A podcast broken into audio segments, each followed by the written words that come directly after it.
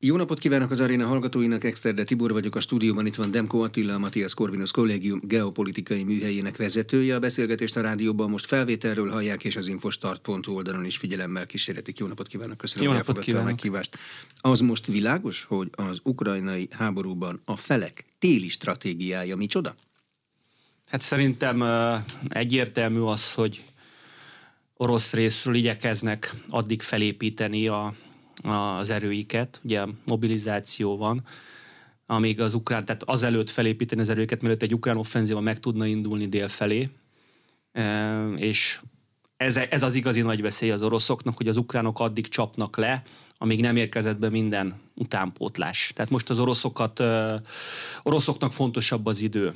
Ezért is mondanak olyanokat, és, és szerintem ennek van realitás, hogy inkább az oroszok húznák az időt, mint az ukránok, és ahogy érkezik be eh, az orosz utánpótlás, illetve ahogy rongálják Ukrajna infrastruktúráját, energetikai infrastruktúráját, úgy erősödik az orosz oldal. Ez lehet az orosz kalkulus, de az biztos, hogy az oroszok is készülnek offenzívára. Tehát mind a két fél készül, most az, hogy januárban vagy februárban azt, azt nem lehet megmondani. Mind a két fél készül, de nyilván az ukránoknak fontosabb a, a lendület fenntartása, illetve az, hogy a, a beinduló orosz gazdaság, beinduló orosz mobilizáció nehogy átlendítse a, az eddig az ukránoknak kedvező erőviszonyokat. Az oroszok visszavonultak a Nyeper egyik partjára, tervezett visszavonulás volt. Az ukránok ott vannak a másik oldalon. Van eszközük az orosz erőcsoportosítást pusztítani? Hát eszközük van, csak az átkelés a probléma. Tehát ugye egy Nyeper egy széles folyó, egyrészt az, hogy átkelés, utána pedig az átkelt erőknek az utánpótlása. Tehát az oroszoknak pont ez volt a baja Herszonba, hogy hiába voltak ott beásva, de nem tudott elegendő lőszer, nem tudott elegendő élelmiszer átjönni. Ugye a három hidat az ukránok az amerikai HIMARS-ok segítségével nagy mértékben megrongálták. Na most ugyanez lenne az ukránok problémája is, tehát szerintem nem onnan várható nagy ukrán támadás. Volt szó róla, ugye ott van egy olyan rész, ami viszonylag nehezen ellátható az orosz oldalról is, ugye egy félsziget, egy ilyen turzásszerű félsziget, hogy azt az ukránok megtámadják, beveszik, de önmagában ennek nagy stratégiai értelme azon kívül, hogy lekötnek orosz csapatokat nem lenne. A nagy stratégiai értelme annak lenne, hogy Me- Melitopol felé, vagy Mariupol felé áttörik az orosz frontot, tehát alapvetően Zaporizsében, és ketté vágják az orosz erőket. Erről beszélnek nagyon sokat, de ennek, ennek van is értelme mert az orosz erők ezáltal ugye két nagy csoportosítás jönne létre, az egyik a Krím, illetve Herson és Zaporizsia egy maradék része, a másik pedig a Dombaszi csoportosítás, de az egyik és a, egyik a másikat nem tudná már erősíteni, segíteni. Most az oroszok csapatokat tudnak átdobni, tehát ha valahol baj van, akkor mondjuk a Nyeper partjáról elvisznek egy-két zászlóaljat, és megerősítik, vagy mondjuk most Bak, Bakmut ostromát erősítik meg a Nyeper partjáról kivont erőkkel, viszont ha ez a, ez a kapcsolat megszűnik, akkor ugye a Krímen keresztül lehetne csak ellátni a maradék orosz erőket, a Krím védelme is megnehezülne, meg hát egy óriási propaganda győzelem lenne az Ukrajna részére. Tehát az a kérdés, hogy ezt meg tudják-e már valósítani, nagyon úgy tűnik, hogy az ukránok ö, elkéstek ezzel, tehát már annyi orosz erő beérkezett, már annyira megnőtt a csapatsűrűség, ugye eddig alapvetően ez az aporizsiai rész, egészen nagyjából Vuledárig, itt nagyon kevés orosz állomásozott. De most már nő az orosz csapatsűrűség, tehát nagyon úgy tűnik, hogy ez az áttörés ez nem, len, nem, len, nem lesz túl könnyű, ha egyáltalán megpróbálják. Mi történik akkor, hogyha az orosz csapatsűrűség eléri a kritikus pontot? Támadásba lendülnek? Átmennek a gyeperen? Én szerintem a Nyeper az felejtős e- ebben az értelemben. Tehát, a haj, tehát azzal, hogy visszavonultak az oroszok Herszonból, szerintem legalábbis a belátható időn belül feladták azt, hogy a Nyeperen túra, tehát Odessa vagy, vagy elsősorban Odessa irányába támadjanak. Tehát ugye ez egy nagy folyó, a folyami átkelés az mindig egy nagyon nehéz művelet, illetve politikailag nekik nem Herson. Herson is fontos, mert ugye egy nagyon kellemetlen, kínos és megalázó vereség volt, de a Donbass a legfontosabb. Donbassra fognak koncentrálni, csapatsűrűség megvan, irány Donbass? Hát most is a Donbassra koncentrálnak, ugye a Bakmuti csata a Donbassról szól. Ugye érzelmileg is a Donbassa fontos, ugye Szlovjansk volt az egyik szülőhelye a szeparatista felkelésnek, ugye az ukrán kézben van, a háború előtt a szlovjanszki, szlovjansk Kramatorsk, ennek a régiónak a lakosságnak egy jelentős része az orosz párti volt, tehát az ukrán oldalon is, illetve hát onnan lövik Donetsket.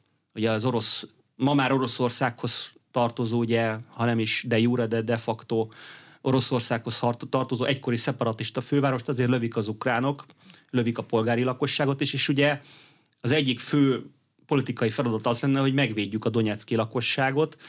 Ugye ez nagyon nagy elégedetlenséget kelt, hogy a város folyamatos célpont, tehát hogy eltoljuk az ukrán erőket abból a 20-30-40 kilométeres körzetből, ahonnan könnyedén tudják lőni a várost. Tehát ezért nagyon fontos politikai szempontból, érzelmi szempontból a Donbass, meg ráadásul erről beszélt folyamatosan Putyin. Tehát ezt konstansan mondhatjuk az háború első napjától, hogy alapvetően a Donbassról beszélt, ugye csak a, a, a Zaporizsia meg Hersonnak a elcsatolásáról szóró határozatba bővült ez ki. Van-e esélye Oroszországnak az elcsatolt, népszavaztatott területeket eh, megtartani? Úgyhogy ez biztosan az övé. Hát ugye, amit papíron elcsatoltak, azt nem egyelőre, mert nem birtokolják. Tehát ugye Hersonból még el is vesztettek egy nagy részt, Zaporizsiét, mármint magát a város soha nem foglalták el, ugye ez is egy közel egy milliós nagyváros, egy lakótelepváros, rendkívül nehéz az ilyen városokat, ugye vasbeton lakótelepek, minden egyes ház egy erőt tud lenni, tehát képzeljük el a Florián tér környékét, de, de százszoros méretben, tehát vasbeton épületek tömkelege, én nem látom azt, hogy, hogy ezt be tudnák venni a közeljövőben, vagy akár be akarnák venni. Tehát ez egy olyan véráldozattal járna, ha Ukrajna védekezik, és nagyon úgy tűnik, hogy nem kívánják föladni, amit, amit az oroszok nem tudnak megengedni maguknak. Tehát van-e esély arra, hogy amit most elfoglaltak, azt mondjuk Herszoma meg Zaporizsébe megtartják, illetve a Dombaszt elfoglalják, valamennyi esély van rá. De most, hogy ez mennyi, azt nem tudom megmondani. Az orosz erők gyakorlatilag február 24 óta a várakozásokon alul teljesítenek. Annyit lehet mondani, hogy most van, van egy látni egy kis változást. Ugye egyrészt javult az orosz felderítés, tehát műholdak sorát lőtték föl, Ugye, gyakorlatilag Ukrajnát jobban ismerték az amerikaiak, mint az oroszok, ami egy hihetetlen tény egészen mostanáig, de most úgy tűnik, hogy az orosz felderítés is javul, javul a szervezettség, Valamennyire javul az ellátás is, bár itt is vannak azért komoly problémák, tehát a mozgósítottak felszerelése azért messze van az ideálistól, vagy most mondok egy példát, Dimitri Rogozin, aki az egyik volt orosz NATO nagykövet, a Roszkozmosznak a vezetője, egy komoly befolyásos politikus elment a Donbassba, egyenruhába. Egyetlen egy egyenruha ellen volt rajta orosz, a sisak. Minden más egyenruha elem az nyugati volt rajta. Ő mondta azt, hogy akár még atomfegyverbevetésére Igen, hát is sor is, kerülhet. ő is, tehát egy nagyon agresszív nacionalista politikus erre megjelenik nyugati egyenruhába. Tehát az, az oroszok most próbálják azt a készletet, aminek egy nagyhatalomnak meg kellett volna, hogy legyen, hogy a mozgósított állományt legalább egyenruhával, éjjellátóval, drónokkal ellássa. Most szerzik be Kínából, állítólag Észak-Koreából, ugye nagyon sok készletet szereznek be Iránból, balisztikus rakétákat, drónokat, kamikaze drónokat. Tehát az oroszok ugye saját készleteikből nem elégségesek, de most azért nagyon úgy tűnik, hogy ráhajtottak arra, hogy ha már ők nem készültek föl rendesen a háborúra, tehát tényleg lehetett látni jeleneteket, amikor, amikor a katonák tényleg második világháborúszerű sisakot vesznek föl, tehát a modern sisakokhoz közel nem álló sisakokba lát, és ezek orosz bloggereknek az oldalain látom, tehát tényleg megdöbbentő. Na most ez, ez változik állítólag meg azzal, hogy hatalmas erővel egy beszerző kurutra indult Oroszország, hogy ellássa rendesen a katonáit. Tehát ezt mondom, hogy így lehet egy változás. Az orosz eddigi gyenge teljesítmény javulhat, és akkor lehet egy orosz offenzíva, de kérdés, hogy az ukránok tehát ugye az ukránoknak is van szavazata ebben, hogy az ukrán offenzíva hogy sikerül. Elindul-e egy ukrán offenzíva? Mert állítólag, ezt több helyről lehet hallani, informális, meg formális, meg nyílt forrásokból is, hogy azért van egy jelentős tartalék, amit még nem vetettek be. Tehát, hogy ezt be tudják kevetni, lesz elég nyugati 155 mm-es lőszer. E, nagyon sok tényezős ez a dolog, tehát annyira sok a tényező, amit nem tud egy nyílt forrásokból dolgozó elemző, hogy e, nagyon nehéz bármit mondani. Egyet mondanék, az én tippem az, és mondjuk önnel beszélgettem fél éve, a tippem az volt, hogy legalább a Donbass sikerül nekik bevenni az év végére, nem sikerült. Én azt gondolom most, annak alapján, amit, amit látok, hogy egyik félnek sem sikerül a következő pár hónapban, tehát a tél folyamán olyan áttörést elérni, ami a háború menetét nagy mértékben megváltoztatná. Tehát az egyik ugye a Donbass eleste lenne orosz részről, a másik pedig az oroszokra egy nagy csapásmérése ukrán részről, ez lehet akár Luhanskon egy áttörés, ugye Svatovénél Luhansk északi részének eleste, vagy lehet a kettévágása az orosz csoportosításnak és a Krím szárazföldi kapcsolatának elvágása. Tehát egyiket se látom, de orosz részről se látom azt, hogy pillanatok alatt összeszedik magukat, és Szlovjanszba kitűzik az orosz zászlót, és az egész Dombaszt beveszik. Ukrajnában télen nagyon hideg tud lenni. Számít-e az, hogy a háborúzó felek hol tudják állomástól statni a katonáikat. Sátorban, laktanyában, van fűtés, nincs fűtés, mennyi teszik, az milyen minőségű. Egy civilnek ez számít, mert a fázik, rosszabbul dolgozik. Egy katonának ugyanígy számít, ráadásul a télen több utánpótlás kell, tehát több üzemanyag fogy, ugye fűteni kell, a, még a sátrakat is, ugye sokkal jobban kitettek a katonák, akár egy ellenséges csapásnak, mert gondoljuk el, télen nem lehet az, hogy az erdőbe alszom.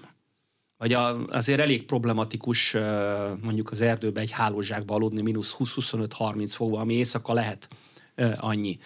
Viszont, hogyha nem erdőbe alszom, hanem mondjuk egy hotelben, vagy egy, vagy egy sátortáborban arra tüzérségi csapást könnyen lehet mérni, és akkor ott halnak meg. Tehát ilyen értelemben is a tél az veszélyesebb, nehezebb a katonának.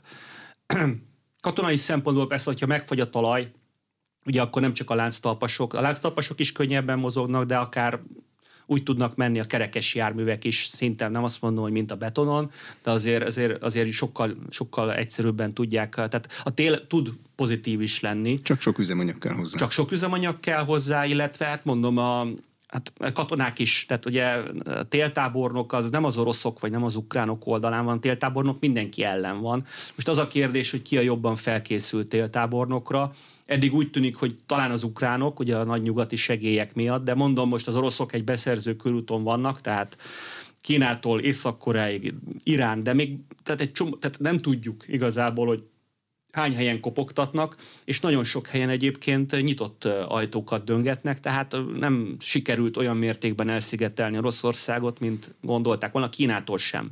És Kína a legfontosabb ebben. Az oroszok által támadott ukrán kritikus infrastruktúra állapota az elérheted olyan szintet, hogy a lakosság mondja azt a politikai vezetésnek, hogy adjuk oda az oroszoknak, amit akarnak, csak legyen végre áram? Hát a lakosság, nehéz ezt megmondani, a lakosság részéről már voltak tiltakozások. Ugye Odesszában vagy öt napig nem volt áram, és ott voltak tiltakozások. Az biztos, hogy az ukrán szolgálatok, főleg az SBU nagyon erőteljesen figyeli a tiltakozás minden formáját, tehát már egy Facebook bejegyzéssel bajba kerülhet az ember.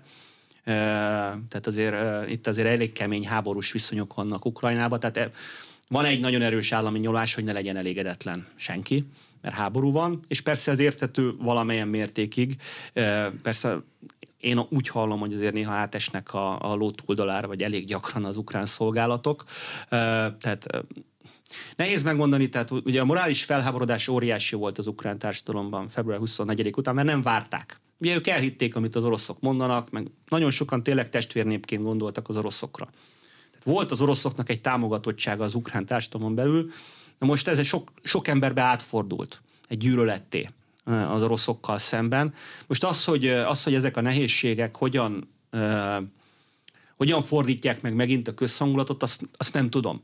De az biztos, és ezt nagyon fontos látni, hogy amellett, hogy ez a lakosságot bünteti, tehát ez az energetikai csapássorozat, energetikai termelőegységek, illetve a transformátorok elleni csapássorozat, ez bünteti a nagyon nagy mértékben hat az ukrán katonai erőre is. Tehát az a, az a, mondjuk az a dízelolaj, ami kell egy, egy városnak a, a melegedőjének az ellátásához, vagy az az üzemanyag, bármilyen üzemanyag legyen, az nem fog a hadsereghez menni. Az a, az a dízel, vagy az a, tehát minden egyes energiaforrás, amit mondjuk a csapatok mozgására kell költeni, és nem áram, az, az negatívum. Tehát benzin, dízel, mert ugye korábban árammal tudtak menni a mozdonyok. A nukleáris erőmű e, legyártotta az áramot, generálta az áramot, és ezzel ment az ukrán vasút. Most nem ezzel megy az ukrán vasút. Tehát ez, ez mind nehézség. Tehát ez egy komplex kép, én nem hiszem, hogy nagyon rövid távon meg lehet a lakosság got fordítani, de hát most mi a, most márciusig ez lesz? Vagy áprilisig ez lesz? Tehát, hogyha hónapokat tölt valaki, és van olyan ismerősöm ki ebbe, aki, aki három hete gyakorlatilag nem látta azt, hogy van elektromosság a lakásában, ugye dolgozni jár, ott van, mert ott van generátor, de ott fürdik, Tehát a munkahelyén fürdik, a munkahelyén melegszik fel, és egyébként hálózsákban alszik a kievi lakásában. Három hete. Képesek az orosz szolgálatok ukrán területen lakossági elégedetlenséget szítani?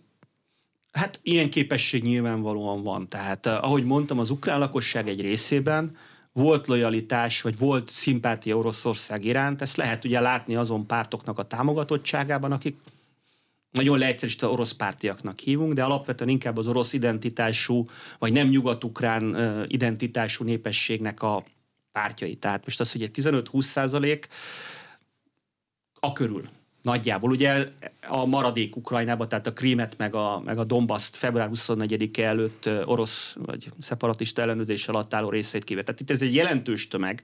Azért egy 20% egy 37 milliós országban sok millió ember. Uh, nyilván családtagokkal együtt, fiatalokkal, öregekkel, de akkor is sok millió emberről beszélünk. Biztos vagyok benne, hogy vannak orosz ügynökök.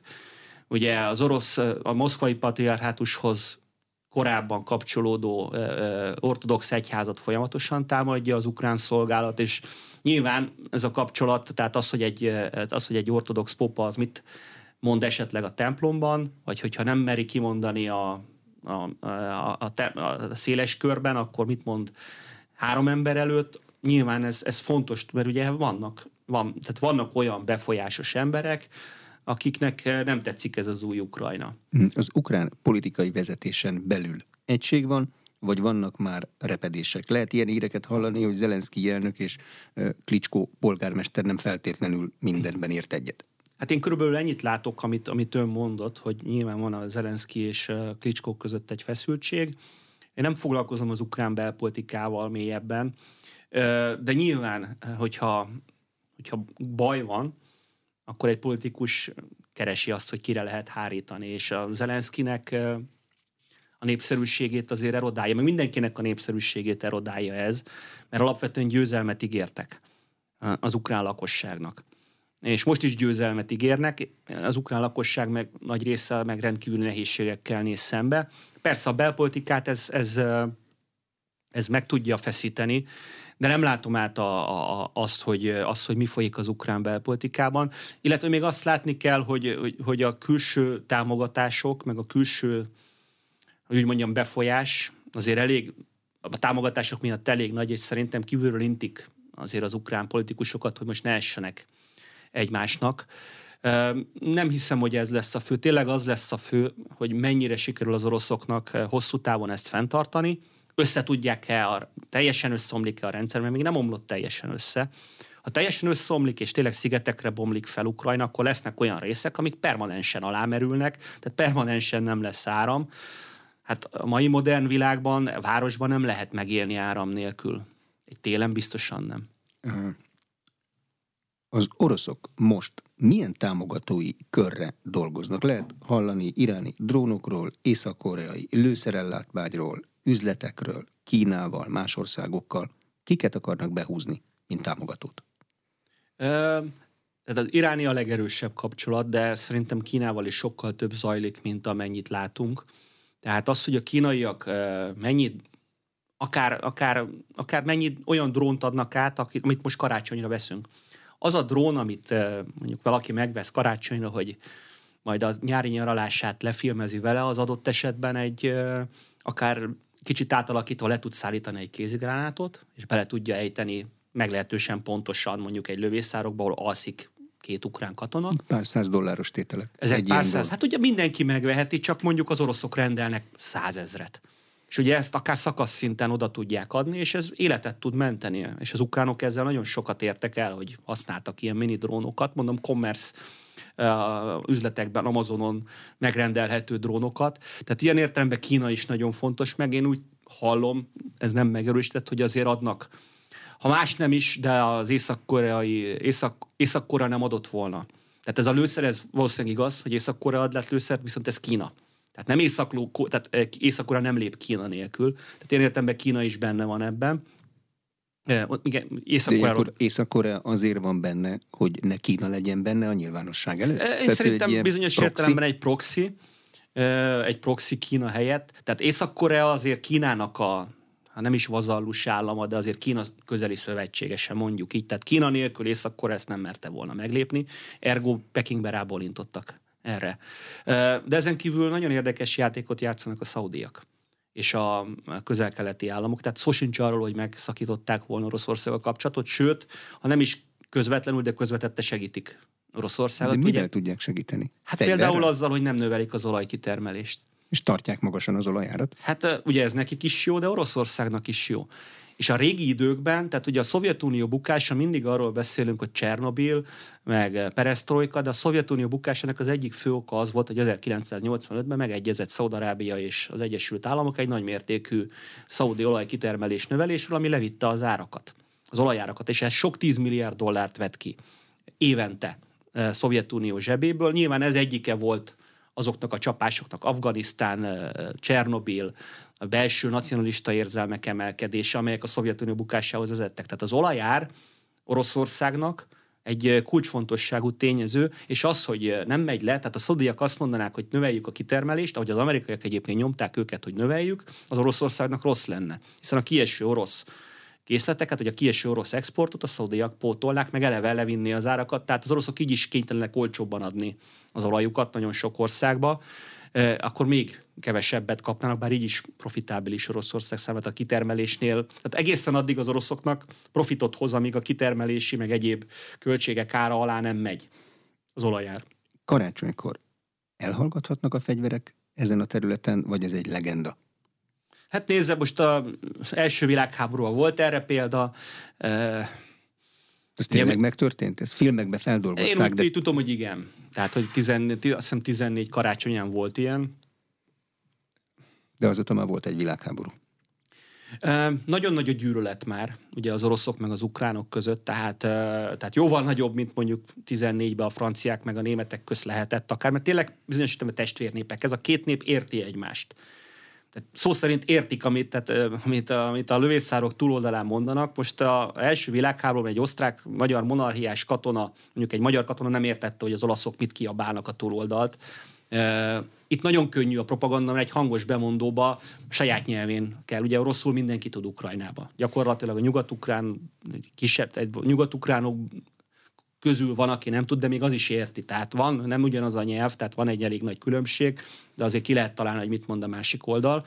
A legtöbben meg eleve tudják. Tehát ilyen értelemben szerintem bizonyos értelemben ez rosszabb. Tehát valamilyen szinten ez egy polgárháború is szinte, legalábbis az oroszok így gondolják, de van ebben egy ilyen aspektus. Ugye Ukrajnán belül mindenképpen van egy ilyen polgárháborús aspektus, mert nem, ukránok is harcolnak ukránok ellen. Tehát azért a, az első és második hadtest az a szeparatistákból áll, akik ukrán állampolgárok voltak ez idáig, és azért sok ukránnak nem tetszett a Majdan, ukrajnai ukránnak. Tehát nem tudom, hogy lesz de nincs jelentősége őszintén, nem akarok cinikus lenni, de most az, két napra megállna egy brutális háború, az most, az most mit? Most két napig nem halnak meg emberek, aztán a harmadik napon, mert készültek két napig, meg addig felhalmozták a lőszert, bemérték azt, hogy mire kell csapást mérni, akkor, akkor meg nagyobb intenzitással elindult. Tehát őszintén szóval, ha lesz, lesz, ha nem lesz, nem lesz, nem oszt, nem szoroz. Orosz belterület, hátország elleni ukrán katonai támadásra kell készülni, és ha ez megtörténik, annak milyen következményei lennének? Hát ez, ez megtörtént már, tehát azért a, ez a két, két dróntámadás, ugye ez a 141-es felderítőnek az átalakított változata, amihez persze valószínűleg kellett amerikai támogatás is, azért ez 6-700 kilométeres mélységbe volt, tehát ez nem a határ mellett volt. Illetve vannak olyan robbantások, tüzek, amik azért érdekesek. Most uh, egymás után égnek le a bevásárlóközpontok Oroszországban, ugye pont a karácsony előtt. De ezt Oroszország mintha nem könyvelni el a területe ellen indított ukrán De most vallja be, hogy vallja be azt, a, a, azért a, az a két légibázis elleni támadást elkönyvelte. De most vallja be Oroszország azt, hogy hiába van a hatalmas állam az államban, FSB, rendőrség, nemzeti gárda, nem tudják megállítani valószínűleg én nem tudom, tehát nem biztos, hogy minden eset szabotás, minden tűzeset, de a világ legkönnyebb dolga egyébként felgyújtani valamit. Tehát ehhez aztán még olyan hatalmas nagy készülése kell, mert megvesz az ember, tudom én, egy, egy, egy kanna benzint, valahol kilocsolja, meg egy gyufa kell hozzá. Nyilván kell hozzá egy terv, meg olyan ember csinálja, aki ért a mondjuk egy tűzoltó, vagy egy ex-tűzoltó, aki érti, hogy hol kell tüzet gyújtani ahhoz, hogy nagy baj legyen, de nem kell egy tíz éves kommandósnak lenni, tehát tíz éves képzésben részt venni ehhez, vagy egy évesbe se. Tehát de és ez van. Tehát ez... szerintem vannak, van szabotázs Oroszországon. Nagyon sok az ilyen eset. De ha valami ö, dedikált amerikai fegyverrel, mondjuk egy HIMARS csapna 700 kilométerre, annyira nem tud, de mondjuk mély csapást Oroszország területére, az megváltoztatná a helyzetet? Hát ugye az a kérdés, hogy mivel tudna eszkalálni Oroszország. Tehát ugye most arról van szó, hogy patriotokat kap Ukrajna, Szerintem ez, ez nyilván kellemetlen az oroszoknak, de ez nem változtatja meg nagy mértékben a helyzetet. Az orosz légierő eddig se brillírozott, ugye a patriotok alapvetően, alapvetően drága légi célpontok kellene, jó, mert kilőhetünk egy 1 millió dolláros rakétát egy 20 ezer dolláros drónra, csak, csak, hát, csak hát nem túl hatékony, viszont egy 1 millió dolláros rakéta, egy 40 millió dolláros gépet semmisít meg, akkor baromi jól jártunk. Tehát ilyen értem az orosz légérőt még jobban lefoghatják, de hogy a Patriot az olcsó drónok ellen mire jó, azt én nem tudom, lehet, hogy valamire jó, de igazából az orosz légérő csapás ellen tud jó lenni. Na most, hogyha a HIMARS-hoz kapnak 300 kilométeres hatótávút, az mondjuk a Krím esetében azért nagyon komoly változást tud hozni. Ugye a Krími hidat tudnák támadni. Ezt eddig is tudták. Nem, hát nem, ez egy, az egy, egy egyszeri kommandó akció volt, vagy nem kommandó, tehát egy... De az kiderült, ter... hogy az végül is mi volt? Ezeket nem, ezeket Sose lehet, hogy majd kiderül. 20 vagy 30 év múlva megtudjuk, amikor a, amikor a szereplők, akik ezt megszervezték, elárulják, de mivel egy vétlen, valószínűleg vétlen áldozat is volt ugye a sofőr, ez nem egy olyan szép akció, mert ez nem öngyilkos merénylet volt, amennyire tudjuk, hanem a sofőr nem tudta, hogy a kamionon mi van. Én nem biztos, hogy ezt meg fogják írni, hogy akár a brit szolgálat részt vett benne, mert valószínűleg csak az ukránok csinálták. Ez egy nagyon komoly akció volt. Tehát az, hogy egy ilyen, ilyen nagy, nagy károkozás legyen, ha jól tudom, 20 tonna körüli volt a robbanóanyag, ami, ami elképesztő méret. Tehát, hogy juthat be mindkét végén őrzött hídra? Hát ugye az orosz trehányság az legendás, és, és az oroszok a saját legendájukat megdöntik újra meg újra ebbe a háborúba. Nem ellenőrizték, nagyon úgy tűnik, hogy nem világították át a teherautót, pedig aztán még sor se volt, ugye ez egy reggeli órán ment. Az is lehet, hogy megfizettek valakit, mert a korrupció is legendás. Hát nem, nyilván nem lennék azoknak a helyében, akik, akik átengedték ezt a, mert ugye nagyon komoly, tényleg nagyon komoly a kár, főleg a vasúti híd esetében, a közútit azt megnyitották. Nem tudom, nem tudom, de, de mondom, ne úgy gondoljuk, tehát, tehát azért Oroszország is, meg Ukrajna is abban az értelemben, rendezettségben, fegyelemben egy más szintet képvisel, mint Európa, vagy akár Magyarországnál is egy jóval trehányabb országok ezek, és sokkal, de sokkal több mindent el lehet intézni, és hozzá is szoktak az emberek, hogy el lehet dolgokat intézni. Tehát szerintem Érdeke. ez az ok. Érdeke-e vajon Oroszországnak az, hogy Ukrajna egy területe elleni támadással eszkalálja a háborút, és beleráncson NATO országokat is? Vagy nem érdeke ez Oroszországnak? Oroszországnak, Oroszországnak, Oroszországnak nyilván nem érdeke, nem hogy érdeke? a NATO ben, belépjen a háborúba. Tehát Oroszország de attól megrémülhetnének a NATO országok, akik nem akarnak belépni a háborúba, és azt mondhatnák Zelenszky elnöknek, hogy na jó, ebből elég. De ezt most Vagy is mondják, tehát, tehát, tehát, tehát, tehát a NATO, NATO nagyon határozottan, és ez a NATO többségi véleménye, hogy nem kíván közvetlen részt venni a háborúban. Ez, ez egy teljesen egyértelmű többségi vélemény. Vannak olyan NATO országok, amelyek nagyobb támogatást adnának Ukrajnának jobban, fellépnének Oroszország ellen, ugye alapvetően a baltiak meg a lengyelek, és ez a saját szemszögükből teljesen érthető, bár szerintem veszélyes, de a NATO többsége nem akar. És az oroszok se akarják. Miért? Mert a NATO-nak az ereje, most nyilván kategóriánként kéne nézni, de ha azt mondjuk, hogy összességében 5 az egyhez, Oroszországgal szembe, akkor még alábecsültük, mert ez a veszteségek előtti, tehát az orosz veszteségek előtti arány volt, sokkal, de sokkal erősebb a NATO hagyományos fegyverzetben, a flották terén, tehát a, tehát a, a flottában, légierőben még jó, még sokkal erősebb. Tehát itt, itt, itt akkorák, akkora különbség, nyilván az Egyesült Államok a magja a NATO-nak, és az a NATO erejének 70-80 százaléka szinte mindenben, akkora a különbség, hogy az oroszoknak szerintem eszébe se jut azt látjuk igazából, most beszéltem, most nem, nemrég voltam a NATO központban, beszéltem több volt kollégámmal, hogy kifejezetten vigyáznak az oroszok, hogy azokat a provokatív dolgokat, amiket a 22. február 24 előtt eljátszottak a NATO tagországokkal, légtérsértések, a hajóvaló elpések, ezekkel sokkal, de sokkal óvatosabbak maguk az oroszok, hogy ne legyen valami, mert pontosan tudják, hogy ezt Putyin is kimondta, hogy sokszoros túlerővel néznének szembe. Kell-e attól tartani, hogy Oroszország atomfegyvert vet be? Vagy ez egy ijesztgetés? Én azt gondolom erről, hogy nem lehet teljesen ijesztgetésnek ezeket az üzeneteket, amiket az oroszok akár még Putyin szintjén is küldenek, hogy nem bluff. teljesen ijesztgetésnek nevezni. Egész egyszerűen azért, mert vannak olyan határok, amiket, amiket Oroszország, vagy ez az orosz politikai elit már nem tud saját bukása nélkül szerintem elviselni. Tehát egy krím elvesztése az, az Putyin, bizonyosan Putyin végét jelenteni, vagy akár Donetsk és Luhansk, most a régi területek, tehát a Feb 24 előtti területek elvesztése, ha ez fönnállna ennek a veszélye, akkor az a Putyin rendszer végét jelenteni. Most, hogyha valakinek valakinek választania kell mondjuk egy taktikai nukleáris fegyver bevetése és a rendszer biztos bukása között, akkor lehet, hogy amellett dönt. És nyilván Putyin ezt a ezt fenn is akarja tartani. Ezt a lát, ezt a, nem is ezt a látszatot, ezt a hitet, de szerintem ne próbáljuk ki. Tehát, ö, ö, tehát a, szerintem a vörös vonal tényleg a február 24-e előtti terület. Ö, az, ha, ez, ha, ha tényleg összeomlana az orosz hadsereg, ne, én nem zárnám ki. Te, és nem csak én, tehát Foreign affairs jelent meg egy nagy cikk erről, tehát rengeteg nyugati elemző volt CIA vezető, tehát ez nem orosz propaganda, ezt a nyugatiak, nyugati elemzők nagy része is úgy gondolja, hogy vannak olyan vörös vonalak, amelyeket nem szabad átlépni, és ez nem azt jelenti, hogy az agresszort jutalmazzuk, ez alapvetően tényleg az a rész, amit már 2014-15-ben elfoglalt Oroszország, amit, amit, amit nem, hiszem, hogy, nem hiszem, hogy át lehet lépni, de de ezt az ukránok is tudják? Valószínűleg? Tehát megmondták-e az ukránoknak azt, hogy addig harcolhattok, amíg mondjuk a 14-es állapotokig visszavetitek az oroszokat, de annál tovább nem mehettek, mert akkor atomfegyver jön?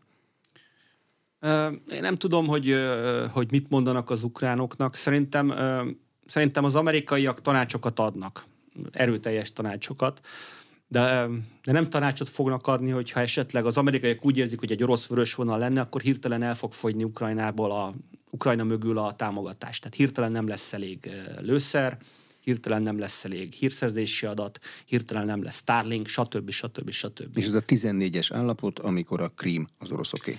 Ez az én véleményem. Tehát, tehát Logikusan ez. Ez az én véleményem. Én azt de mondom, a Foreign affairs jelent meg erről egy nagy cikk. Tehát, tehát én azt látom, hogy nyugati elemzők is így gondolkodnak, hogy ez az a vörös vonal, de szerintem nem tartunk ott. Tehát szó sincs arról, hogy az orosz hadsereg holnap összeomlana. Vagy holnap után, vagy három hónap múlva. Tehát én nem látom eleve azt valószínűleg, hogy ukránok saját erőből elérjék a krímet. Tehát eddig sem saját erőből ért, el a harci sikereket. Nyilván, de, úgy, de még amerikai, meg európai segítséggel sem. Tehát az orosz mobilizáció, akármilyen minőségű is az a beérkező emberállomány, akármilyen lelkesedéssel, vagy inkább lelkesedés hiányával jön harcolni. Képzeljük el, tehát én mindig igyekszem logikusan megközelíteni a dolgokat. Képzeljük el, hogy 35 éves ember Omskból bevonul. Kap valami kiképzést, olyat, amilyet, és egy falut kell védenie. Most lehet, hogy meg tudja adni magát, de mi van, ha nem? Akkor viszont harcolni fog. Tehát alapvetően a többség harcolni fog egy adott helyzetben, egész egyszerűen azért, mert az életem múlik rajta. Tehát nem azért, mert lelkes Oroszországért, eh, meg Putyinér, hanem azért, mert az életem múlik rajta. Tehát ilyen értelemben a mozgósított állománynak is van harcértéke, főleg védelemben, és ez egy nagy tömeg. Mhm. Ha lőnek rá, vissza fog lőni. Persze, Ilyen tehát egyszerű. gondoljon bele mindenki, hogy, hogy jön egy, jönnek, jönnek fegyveresek vele szemben, ott vannak mellett a bajtársai, tehát azért az a veszély is benne van, hogyha ő hirtelen előre szaladna fehér zászlóval, akkor hátulról lövik le. Ugye volt erre példa orosz meg ukrán oldalon is, hogy nem a ellenfél lőtte le az adott szemét, hanem bizony a saját oldalról, tehát egy picit ilyen osztyapenkósan, ugye hátulról érte a lövés. Tehát amit, amit ezzel mondani akarok, tényleg az, hogy nagyon szélsőséges Magyarországon is egyébként a háború értékelése. Tehát aki ukrán győzelmet akar, az mindent ezen a szemüvegen átnéz, minden egyes beérkező hírt. Aki az oroszoknak drukkol, minden hírt ezen a szemüvegen átnéz. Most, hogyha a nagy képet nézzük, a nagy kép az az, hogy Ukrajnának tényleg volt egy pillanata, egy-két hete, amikor talán meg tudta volna ingetni az oroszokat. Ugye ez az, amikor Harkivban tényleg alattak egy hirtelen nagy győzelmet. Utána elindult a mozgósítás Oroszországban. Ez a 300 x ezer ember, ez jelentős. Tehát az ukrán, ukránoknak a nagy fölénye az emberbe volt, illetve tüzérségi eszközök minőségébe, de nem mennyiségébe. Most az ember fölény az eltűnik. Tüzérségi eszközöknél is, most ez orosz forrás, tehát de katonaforrás, azt mondják, hogy azért egyrészt, egyrészt javul az orosz tüzérségnek is a cél, tehát bizonyos új eszközöket is bevetettek, illetve zavarják mondjuk a, az ukrán, ukrán tüzérségi radarokat, zavarják az ukrán kommunikációt, tehát az oroszok is tanulnak. Tehát ez nem olyan, hogy az oroszok nem tanulnak, és mindig rosszat húznak. Ők is húznak időnként jót, ugye javult a felderítésük, ha igaz, mondom, ezek orosz források, de nagyon úgy tűnik, hogy szilárdul a front. Tehát nem lesz ilyen összeomlás, mondom, de az igazi veszély, tehát visszatérve a kérdésére, nukleáris tekintetben tényleg egy orosz összeomlás lenne, nem az orosz megszilárdulás, vagy esetleg orosz győzelem, akkor minek? De nem látom ezt, tehát reálisan én azt gondolom, hogy csökken. A szeptemberi állapothoz képest csökkent a, a, annak veszélye, hogy használjon akár taktikai, tehát csak azt használ, a taktikai nukleáris töltetet Oroszország. Mi határolja be a két szemben álló politikai vezető mozgásterét, Zelenszkijét és Putyinét, a saját szélsőségeseik? Hát mind a két országban van egy nagyon erős nacionalista réteg. Tehát ezt, ezt elfelejtjük, hogy, hogy nem Putyin és nem Zelenszky a szélső pont. Tehát, tehát nem ők a szélső pont. Zelenszky egy békepolitikával indult, ugye ezzel nyerte meg nagy fölényel a választásokat Poroshenkoval szemben, és ugye mondják azt, hogy soha nem gondolta komolyan. Itt egy alapvetően orosz anyanyelvű, zsidó származású emberről van szó, tehát ő nem egy nyugat-ukrán nacionalista közegből jött. De ez a közeg köti a kezét. Meg köti a kezét az is, hogy indult egy orosz agresszió, tehát Oroszország még azoknak a szemében is, akik inkább nyitottak lettek volna egy megegyezésre, most maga a sátán. És nyilván ez érthető. Tehát most akkor hogy lépjen bármit? Tehát Zelenszkinek, amit mond, tehát ő nem feltétlenül azt mondja, most én nem, én nem tudom, hogy mi jár a fejébe, de hogy azt gondolja valaki, hogy egy politikus mindig azt teszi, meg egy ország elnöke is, és azt mondja, amit mondani akar, akkor nem érti a politikát. Tehát neki túl kell élnie politikailag. Tehát ergo nem térhet el nagyon a közvéleménytől, vagy a közvéleménynek annak a részétől, akinek a kezébe a fegyver van.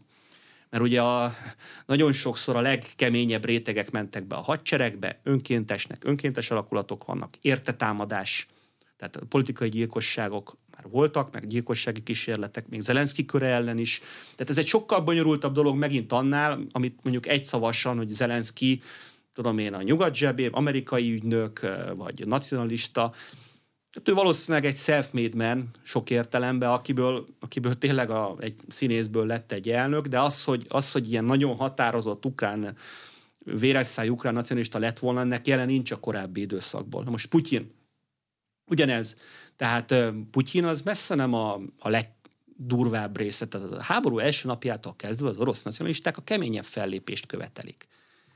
Tehát amikor elindult ez az infrastruktúra háború, akkor kezdtek el tapsolni Putyinnak. De hogyha megnézzük azt, hogy bizonyos ne, szélsőséges körök hogyan beszélnek most Putyinról, de úgy, hogy nyíltan, tehát a Telegram csatornáikon uh, Igor Girkin is kimondja, hogy szégyen ez a háború, szégyen a háború menete, és fejétől bűzik a hal, ergo Vladimir Putyintól, és nem nincs egyedül. Tehát az orosz nacionalista rétegek óriási csalódásként élik meg ezt a háborút, az orosz teljesítményt is, az orosz elnöknek a teljesítményét. Tehát Putyin is be van zárva a saját saját világába, tehát abba az orosz világba, és az orosz világban az ő mércéje azoknak a köröknek, akik a legerőszakosabbak, a leginkább, tehát nem a mindig, tehát lehet, hogy megsértek valakit, de nem a belvárosi liberálisok döntenek általában meg erőszakosan hatalmakat. A Majdanon sem, aki harcolt, aki meghalt, azok általában a kemény szélső jobboldaliak voltak ukrán részről is.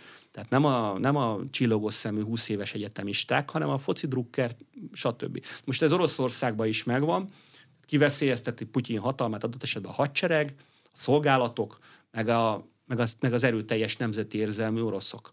Tehát, tehát ő is egy kényszerpályán van, ezért nem engedhet túl nagyot, mert akkor az orosz történelemben egy nagyon sikertelen politikusként vonul be a legjobb esetben, vagy úgy vonul be, mint mondjuk Miklós cár, ami nem túl jó bevonulás a történelemben. Túlélhetik fizikailag? Akár Zelenszky, akár Putyin elnök, ha számukra verességgel ér véget egy háború?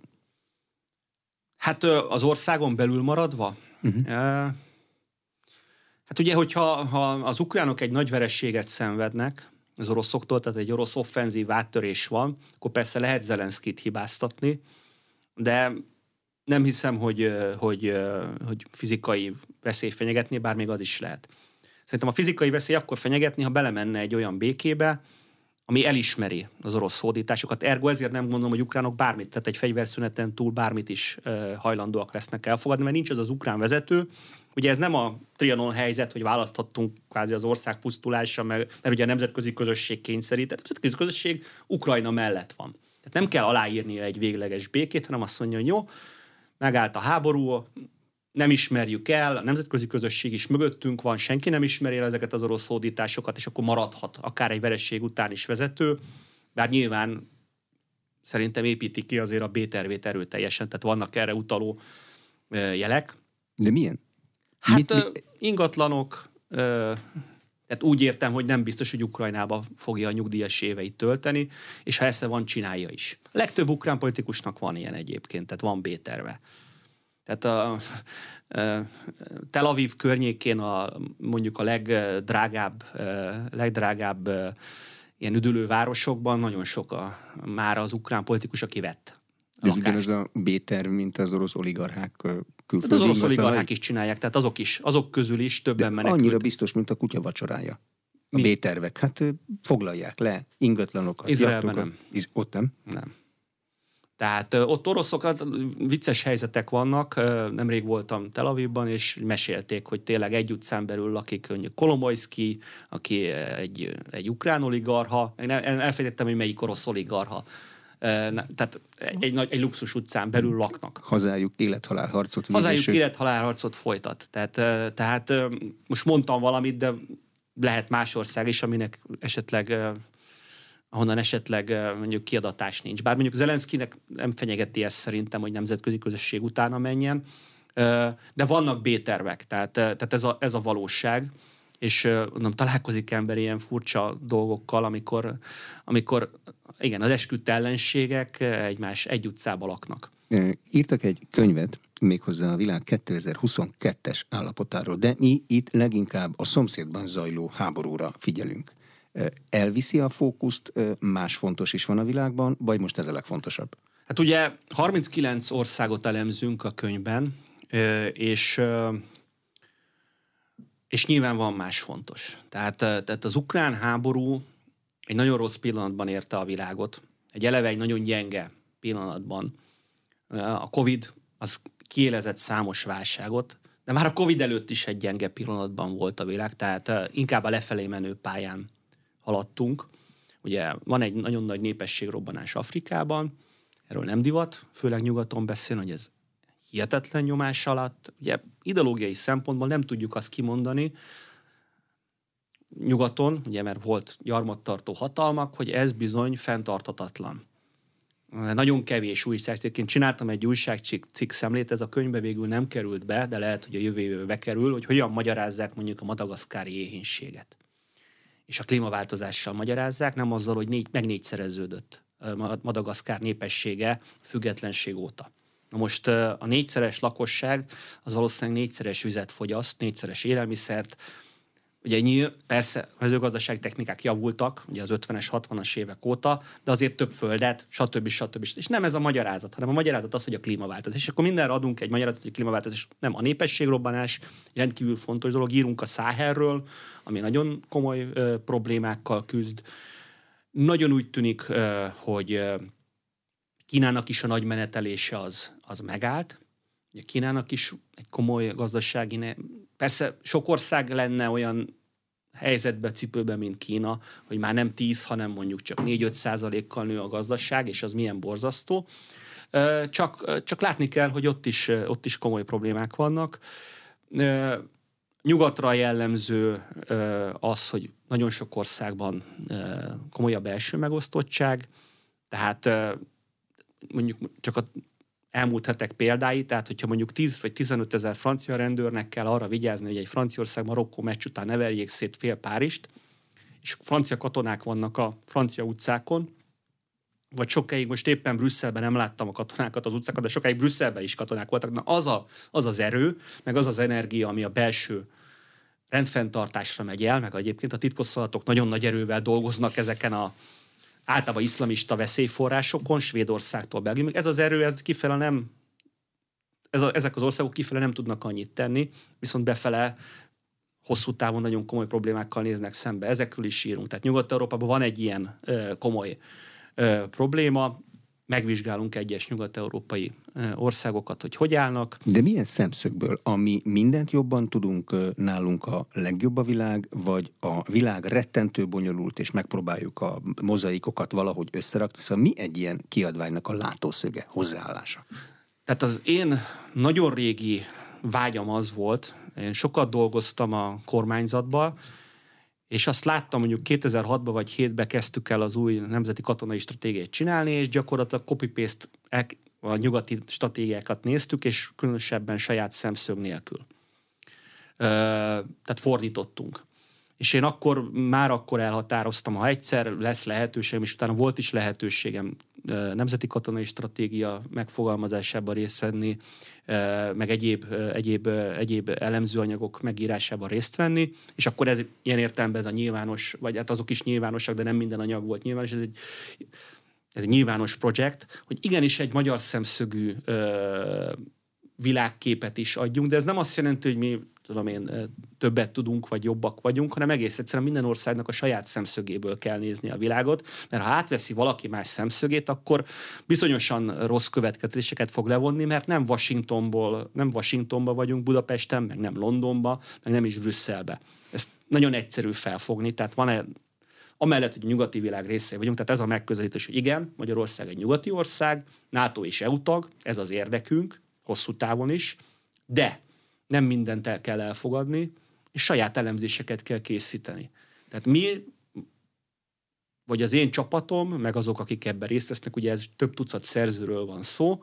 Egyébként én nem mondom meg senkinek, hogy hogy gondolkodjon, tehát van, aki nem feltétlenül úgy gondolkodik. A kötet nem egységes ilyen szempontból, én nem fogom felülbírálni e, egy volt nagykövetnek a véleményét. Tehát ez az ő véleménye, ilyen értelemben nem, van egy egységes szám, mert ugye a fejezetek bevezetőit azt én írtam, meg részt vettem több ország elemzésben is. Én ugye alapvetően generalista vagyok, tehát én sok mindennel foglalkozom, de semmivel sem igazán mélyen. Az adott szakértők szövegeibe én nem nyúltam így bele. De van egy, van egy narratíva. Az, hogy magyar szemszögből nézzük a világot, és így körökre, ezt, ezt, ez az én megközelítésem, körökre osztottam a világot. Az elsők a szomszédaink, akiket egyébként nagyon sokszor a legkevésbé ismerünk. Miért? Mert nyugat fele nézünk. És tényleg minden hallgatót ké- szeretném megkérni, hogy gondolkodjon el, hogy volt-e már Kievben, hányszor ment el Pozsony mellett Bécs irányába úgy, hogy nem állt meg Pozsonyban, hányszor volt Belgrádban vagy Bukarestben, na most ez az, amit én alapvetően meg akarok változtatni, hogy nézzünk Kievre, Belgrádra, Bukarestre, Pozsonyra, Zágrábra, Ljubljánára először. Utolsó kérdésem. Milyen hatása lesz ön szerint az Európai Parlament korrupciós botrányának a jövőre? Ugye itt eh, a Katari futballvilágbajnoksággal kapcsolatos pénzekről van szó. Az Európai Parlament egyik görög alelnöke már előzetesben van. Attali botrány óta ekkorára nem nagyon emlékszünk. Hát nézze, megint szerintem ez a naívoknak egy, egy ébresztő kéne, hogy legyen. Tehát a világ nem egészen olyan, amilyenek elképzelik. Tehát nem arról van szó, hogy, hogy Brüsszelben a, mondjuk a liberális vagy a szocialista frakciókban, hogy ez a szocialista frakciót érinti, ott ülnek a grálovagok. Nagyon sok ügy volt már korábban is. Tehát ahogy az északi áramlat egy felépült, ugye ez egy 15 éves történet, az gyakorlatilag szociáldemokrata belső ügy volt. Finn, svéd, ugye Gerhard Schrödert mondja mindenki, de nem csak Schröder. Tehát finn és svéd vezetők is nyakig benne voltak ebben a történetben. A világ bonyolult. Most a nem, én nem akarok a belpolitikára áttérni, pusztán, pusztán Európát nézzük, tehát a korrupció, mint probléma, az egy általános probléma Európában, küzdeni kell ellene. Ez, ez egyébként Európa nyilván nem olyan rossz, mint, mint sok más hely, de küzdeni kell ellene, és nyilván a legitimitását bármilyen epés vagy brüsszeli kritikának, akár Magyarországgal, akár Lengyelországgal szembe, ez jelentősen aláássa. Jó, de ott legalább megvan, viszonylag gyorsan. Más országokban elég lassan őrülnek az igazságszolgáltatás. Hát honnan tudjuk, hogy, nem tudjuk. honnan tudjuk, hogy mennyi ügy volt. Tehát itt megint, megint az, amit látunk, az legtöbbször a jéghegy csúcsa, ami már a sajtóba kikerül, amiből nyomozás lesz, az a jéghegy csúcsa. Tehát ahogy mondtam, az északi áramlat egy kiépülésével kapcsolatos dolgokból mennyit láttunk? Mennyit hallottunk? Gerhard Schrödert, a Gazprom felügyelőbizottságának Ennyit, de, de van több is. Köszönöm szépen. Az elmúlt egy órában Demko Attila, a Matthias Corvinus Kollégium geopolitikai műhelyének vezetője volt az aréna vendége. A műsor elkészítésében Módos Márton főszerkesztő vett részt. A beszélgetést a rádióban most felvételről hallották, és az infostart.hu oldalon is figyelemmel kíséretik. Ha érdekesnek találták ezt a beszélgetést, akkor kérem iratkozzanak fel az Inforádió YouTube csatornájára. Köszönöm a figyelmet, Exterde Tibor vagyok.